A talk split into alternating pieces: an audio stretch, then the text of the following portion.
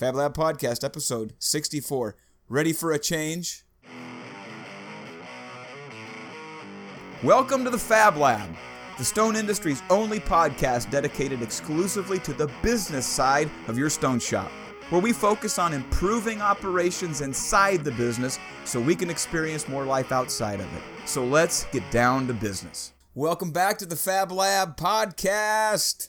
Friday afternoon again. I'm your host, Aaron Crowley. Later than last week, 317 on Friday afternoon, recording this week's episode. Coming to you live from the Fab Lab podcast with my co host, Mr. Wesley Rice. Good to be back with you, Wes. We pulled it off again, but barely.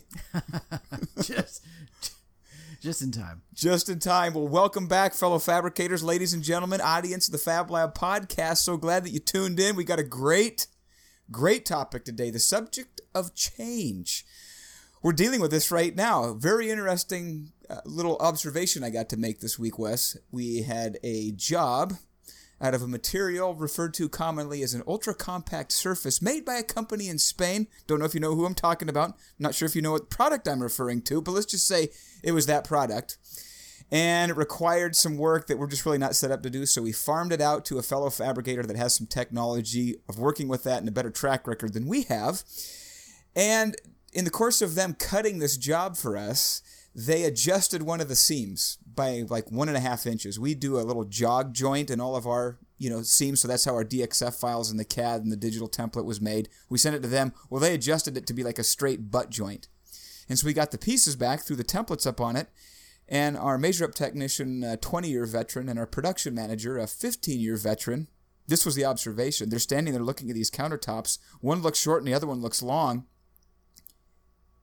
It didn't compute. It was like the circuit boards in their brain were overloading. Even though extremely seasoned veterans, in a very simple change, the overall length of this countertop was the same. It was just that one was shorter and the other one was longer to make up the difference by like an inch and a half. And yet they were both standing there. I observed this with my own eyes, wrestling with can, can we do this? And and really, I think what it came down to is the fact that it was different than what we're used to doing. Not even radically different, just slightly different from the way that we're used to doing our seams. And the challenge that that posed to those two seasoned veterans was uh, very instructive. And so I thought, wow. And this, this change theme continued uh, right up until actually right now. In fact, we're late today because of that same job uh, as it continues to challenge us and we're being forced to change. But it, just, it, what it showed to me was the difficulty of change. Uh, of anybody, you'd think that someone that's experienced could roll with the punches, but I think actually the reverse is true the longer somebody is in a role, doing a job, the longer they've done it a certain way, actually, the more difficult it is for them to change or to think differently. And so this just brings this, this subject and this theme and this reality of change right to the forefront. So today we're going to look at why change is so difficult for us, number one. And then we're going to just kind of explore how do we get comfortable with change and, and what are the ramifications? What are the benefits of being willing to change? So before we get to that, Wes, we got a word from our sponsor. Yeah, this week's episode sponsor is the Stone Fabricators Alliance. They are a great forum. You can visit them at stonefabricatorsalliance.com. I know they're awesome. Aaron knows they're awesome, but you don't have to take our word for it. Here's a quote one of the members on the Stone Fabricators Alliance. He wrote, I bought a $200,000 saw for $65,000. I have been shared processes that have saved me money every day. I have received discounts. I have had members do service calls for me. I have done installs for other members. I have been directed to the correct place more than once, and no, not to hell, that's what he wrote, for solutions to my problems. I've enjoyed all the benefits of membership through sharing. It truly has made this business fun to be in, even during the trying times. Well, that says it right there. It's a fantastic resource, fantastic forum. If you guys are not on there, go check them out, stonefabricatorsalliance.com, and look into becoming a member. Yeah, and this is not a group where people are hoarding information and protecting information. This is an organization where information is shared freely, widely. That's the goal. And the impact is tremendous. Another one of their features, another one of their benefits is the workshops that they do. And they've got another workshop coming up this October 17th and 18th in Austin, Texas. at AAA Stoneworks. So not only do you have this online forum, the Facebook group that's like 7,000 people strong, you've also got these networking events. So if you can get to Austin, Texas in October, you might be able to meet some of these folks. So if you haven't considered joining the Stone Fabricators Alliance, you need to consider it. Great resource, great guys. Yeah, absolutely. Okay, so back to our topic today the subject of change. So we're talking about this particular situation and the observation of these two seasoned professionals and the difficulty they were having of just thinking differently long enough to go, this will work. And it, and it did work. But the difficulty there just illustrates how difficult it is for us to change as human beings. Well, the funny thing is, once you know the answer, you're like, oh yeah, that's what it is. But there's these blind spots that you become so seasoned, and it's just it's different enough to where there's a blind spot you don't know it's there. Yeah, and, and to even see that play out once it was illuminated, like, oh, this is, this is, it's so, yet even still, there was a certain skepticism, mm-hmm. that residual, just inherent momentum of having done something the same way for so long, it just, it didn't compute. Even after they acknowledge that, oh, yeah, this will work. This is actually not a problem. we just have to change the way we do it. And so that's not the only thing changing When, when, you look at everything around us, just the fact that things change, obviously, but if you look at our industry specifically, if you look at the advent of these new materials that are really being marketed to the public at large, which is creating demand and putting pressure on us as fabricators to now have to learn new things, to do new things, porcelain, ultra compact, equipment's changing, the labor market is changing. All kinds of things are happening within our industry, uh, and it's is difficult. I find myself observing these changes, and my default reaction is, is we'll figure out a way not to do this stuff because that's safer. that's less uh, painful. It's less uh, threatening to me. And, and yet, the fact is, change is an inevitable, inescapable reality of life. And the same thing is true for the industry. And what was that quote that you found to this subject? Is absolutely fantastic. The quote says, The most dangerous phrase in human language is, We've always done it this way. That That's what's in my mind. That, that's inherent. It's not even necessarily spoken per se, it's just an ingrained mm-hmm. way of thinking. Perceptions, thoughts, beliefs, habits, patterns, whatever you want to call it, we get into a groove and it's hard to get out of it. It's really hard to get out of it. And so we wanted to just touch on this subject today, talking about this applies across life. I mean, it cl- applies across relationships. Um, but in the context of what we're dealing with there as an industry and as individual fabricators, trying to build businesses that can systematically deliver the promise made to the customer profitably the first time, hopefully, we've got to deal with this aspect, this very real element of being in business. And so we just came up, we were brainstorming, how do we, you know, how do we, how do we how do we distill this down to just really break it down to its essence? And so I've come up with three aspects. How do we adjust to change? Because we, we, sometimes it's just stopping long enough to recognize this is going to either run past us or it's going to run over us. Now, it's, it's easy to get into the defensive mode and kind of deflect and avoid, justify, rationalize why we shouldn't have to deal with this or find ways to just um, make ourselves feel better about not adjusting to change. But the fact is, we've got to stop long enough to consider this. So we, we can all agree. But Wes, is your marriage the same as it was 15 years ago? Things change. Things change. Yeah, hopefully for the better. Why or, is that? That's just the nature of, of life. I mean, there's a few things that are guaranteed, and change is one of them. We change as we grow, as we develop, and, and so we just have to start from this standpoint of acknowledging accepting the fact that things are going to change. And that's not a bad thing. Most people think when they hear change is an unknown, and unknown is a fear.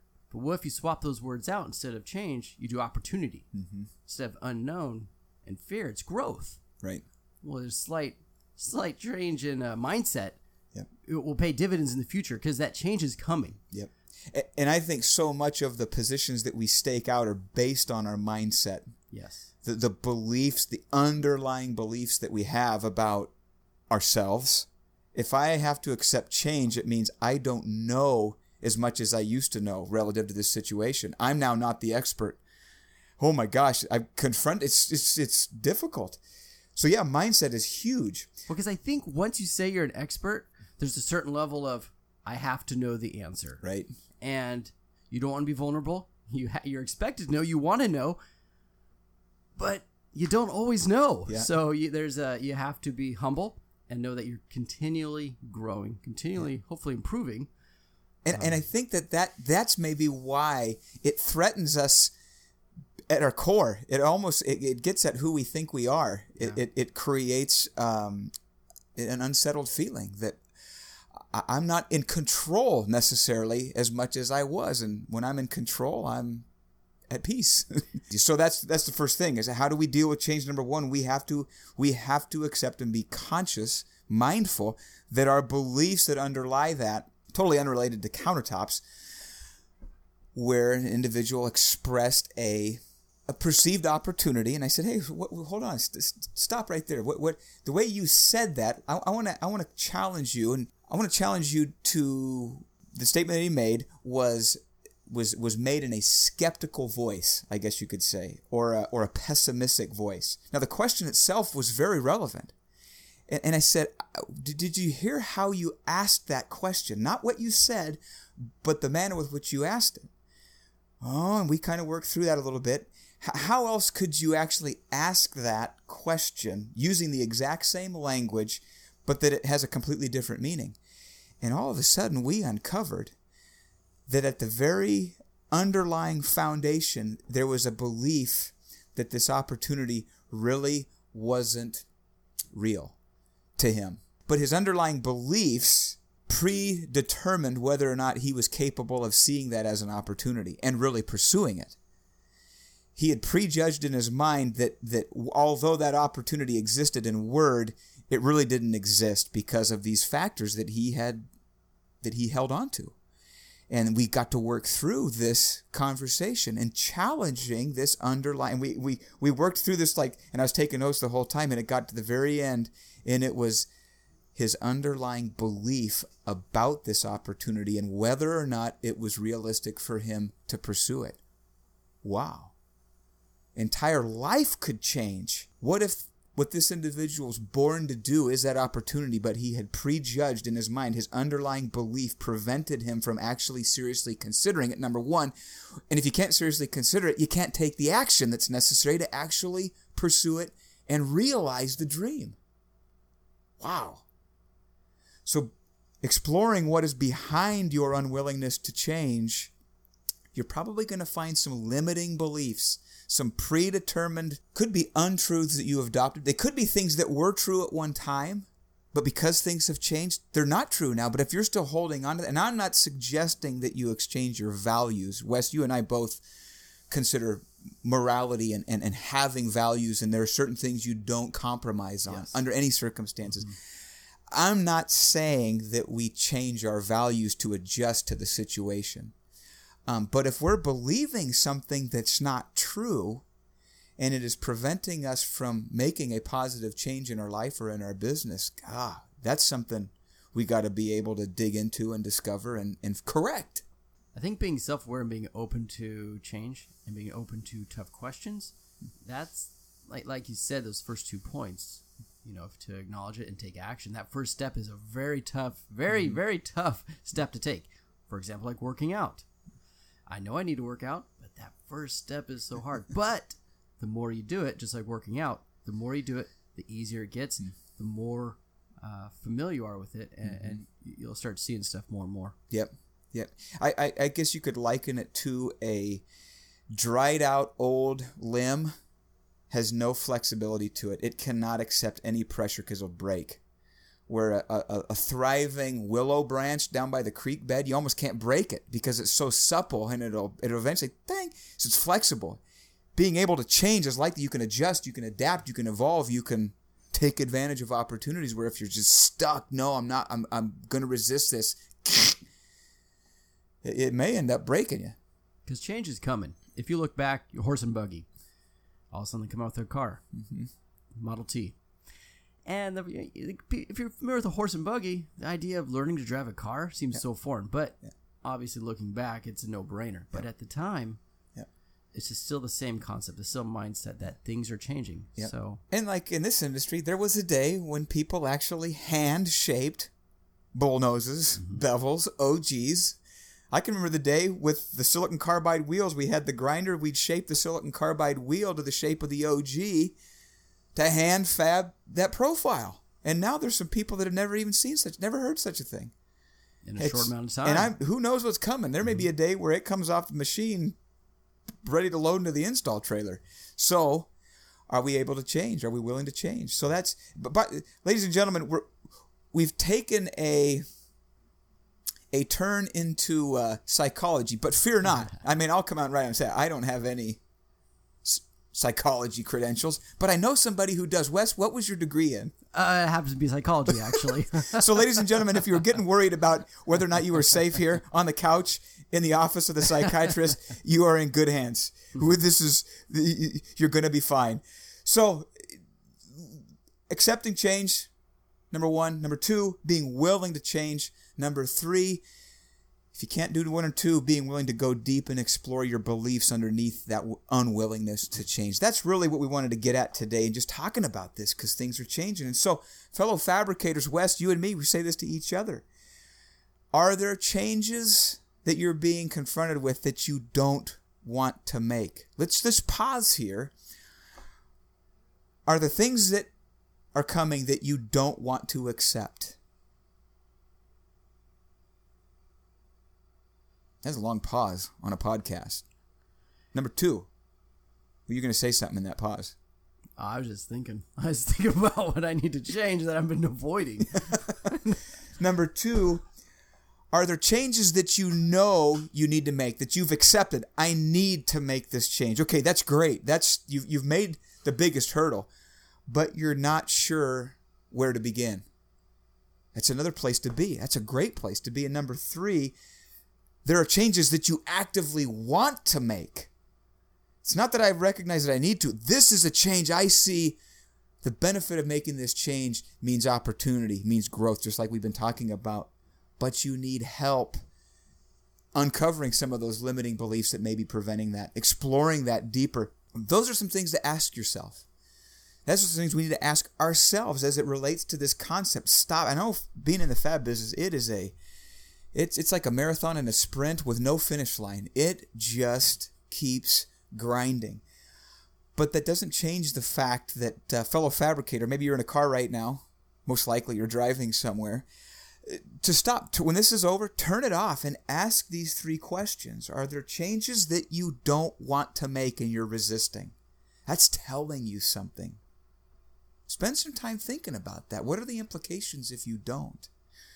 What are the potential opportunities that maybe you haven't considered that are there but because you've you've you've you've, you've just decided I don't want to consider this, maybe you haven't looked at it long enough to go, wow, there are opportunities here. Number two, are there some changes that you know you you just know? I mean, you know when you know, yep.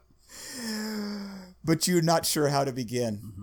Okay, that's huge progress. And number three, are there some changes that you just are absolutely? It's not even a thing. Oh, I need to change because you just know changes will bring new life, new opportunity, new growth but you need help doing that. Fellow fabricator, shut this podcast off and think about that. Shut the phone off, shut the radio off, contemplate those three questions because those that are willing to change, they grow, they expand, they improve. Those that don't, dangerous, just like that quote said. What do you think, psychologist? Oh, it's good stuff. But it's tough to do it on your own sometimes. You know, Very It's- difficult. it- it- you don't know what you don't know. There's blind spots, and sometimes you need to ask for help. Yep. And that's, you know, to, to the SFA, that's a perfect, mm-hmm. perfect way to tie the knot, you know, tie the bow on the knot, if you will, of, of this episode, because that's the essence of the SFA. But you're going to probably hear some advice that's going to require you to change mm-hmm. to accept it. So, fellow fabricators, just know that that whole community is oriented around helping you do that. There's support, there's encouragement, Yeah. and you can do this. Yep, exactly. And if that's not your, you know, if you're not a, if you're if you're a more introverted individual mm-hmm. like I am, I, mm-hmm. I tend to gravitate away from from larger group networking is not my style. I've been more of a one-on-one that kind of impact is where I have have grown. And so, fellow fabricator, if you don't feel like the SFA or another trade association, there's lots of them in our industry. In fact, one of them has approached us because they want to sponsor the Fab Lab podcast, which is kind of cool. Can't share who fantastic. it is just yet. But if you would like to explore some of these questions with in a coaching environment, a one-on-one environment, a safe, confidential environment, I I would encourage you. I just want to again extend the invitation to visit aaroncrowley.com and reach out to me. If, if you would like to consider that, I would like to entertain. If there's anything that we can do here on the Fab Lab podcast, that is the goal. And so if that sounds more in line with uh, maybe working through some challenges, maybe working through some changes that you need to make or that you want to make, I just want to extend that invitation. Visit aaroncrowley.com. Hit the learn more button at the top of the page, and it'll take you to a place where you can schedule a call with me where we can have a 90 minute discussion uh, about whether it's change or anything else. Most likely, it's probably going to contain some element of change. Oh yeah. Most likely. So, anyway, fellow fabricators, happy Friday if you're waiting on pins and needles for this episode to launch, which I'm hoping that you are. We're going to get this wrapped up here so it can be edited and posted. And so, fellow fabricator, as always, ladies and gentlemen, as always, audience of the Fab Lab podcast, uh, Wes, it's a privilege. I really do consider this to be an honor. The feedback that we get from you, fellow fabricators, is uh, keeps us going. There, there was even a moment today where we said, "Should we just make a post?" It was that challenging of a day. Again, do we just make a post and say, "Hey, check back with us next week"? And uh, we said, "No, we're, we're committed to this." So we made time at the very, very end of the week. 344 Pacific Standard Time. We're going to wrap this up. And so, ladies and gentlemen, we will be back next week with another episode of the Fab Lab podcast. And until then, Happy fabricating.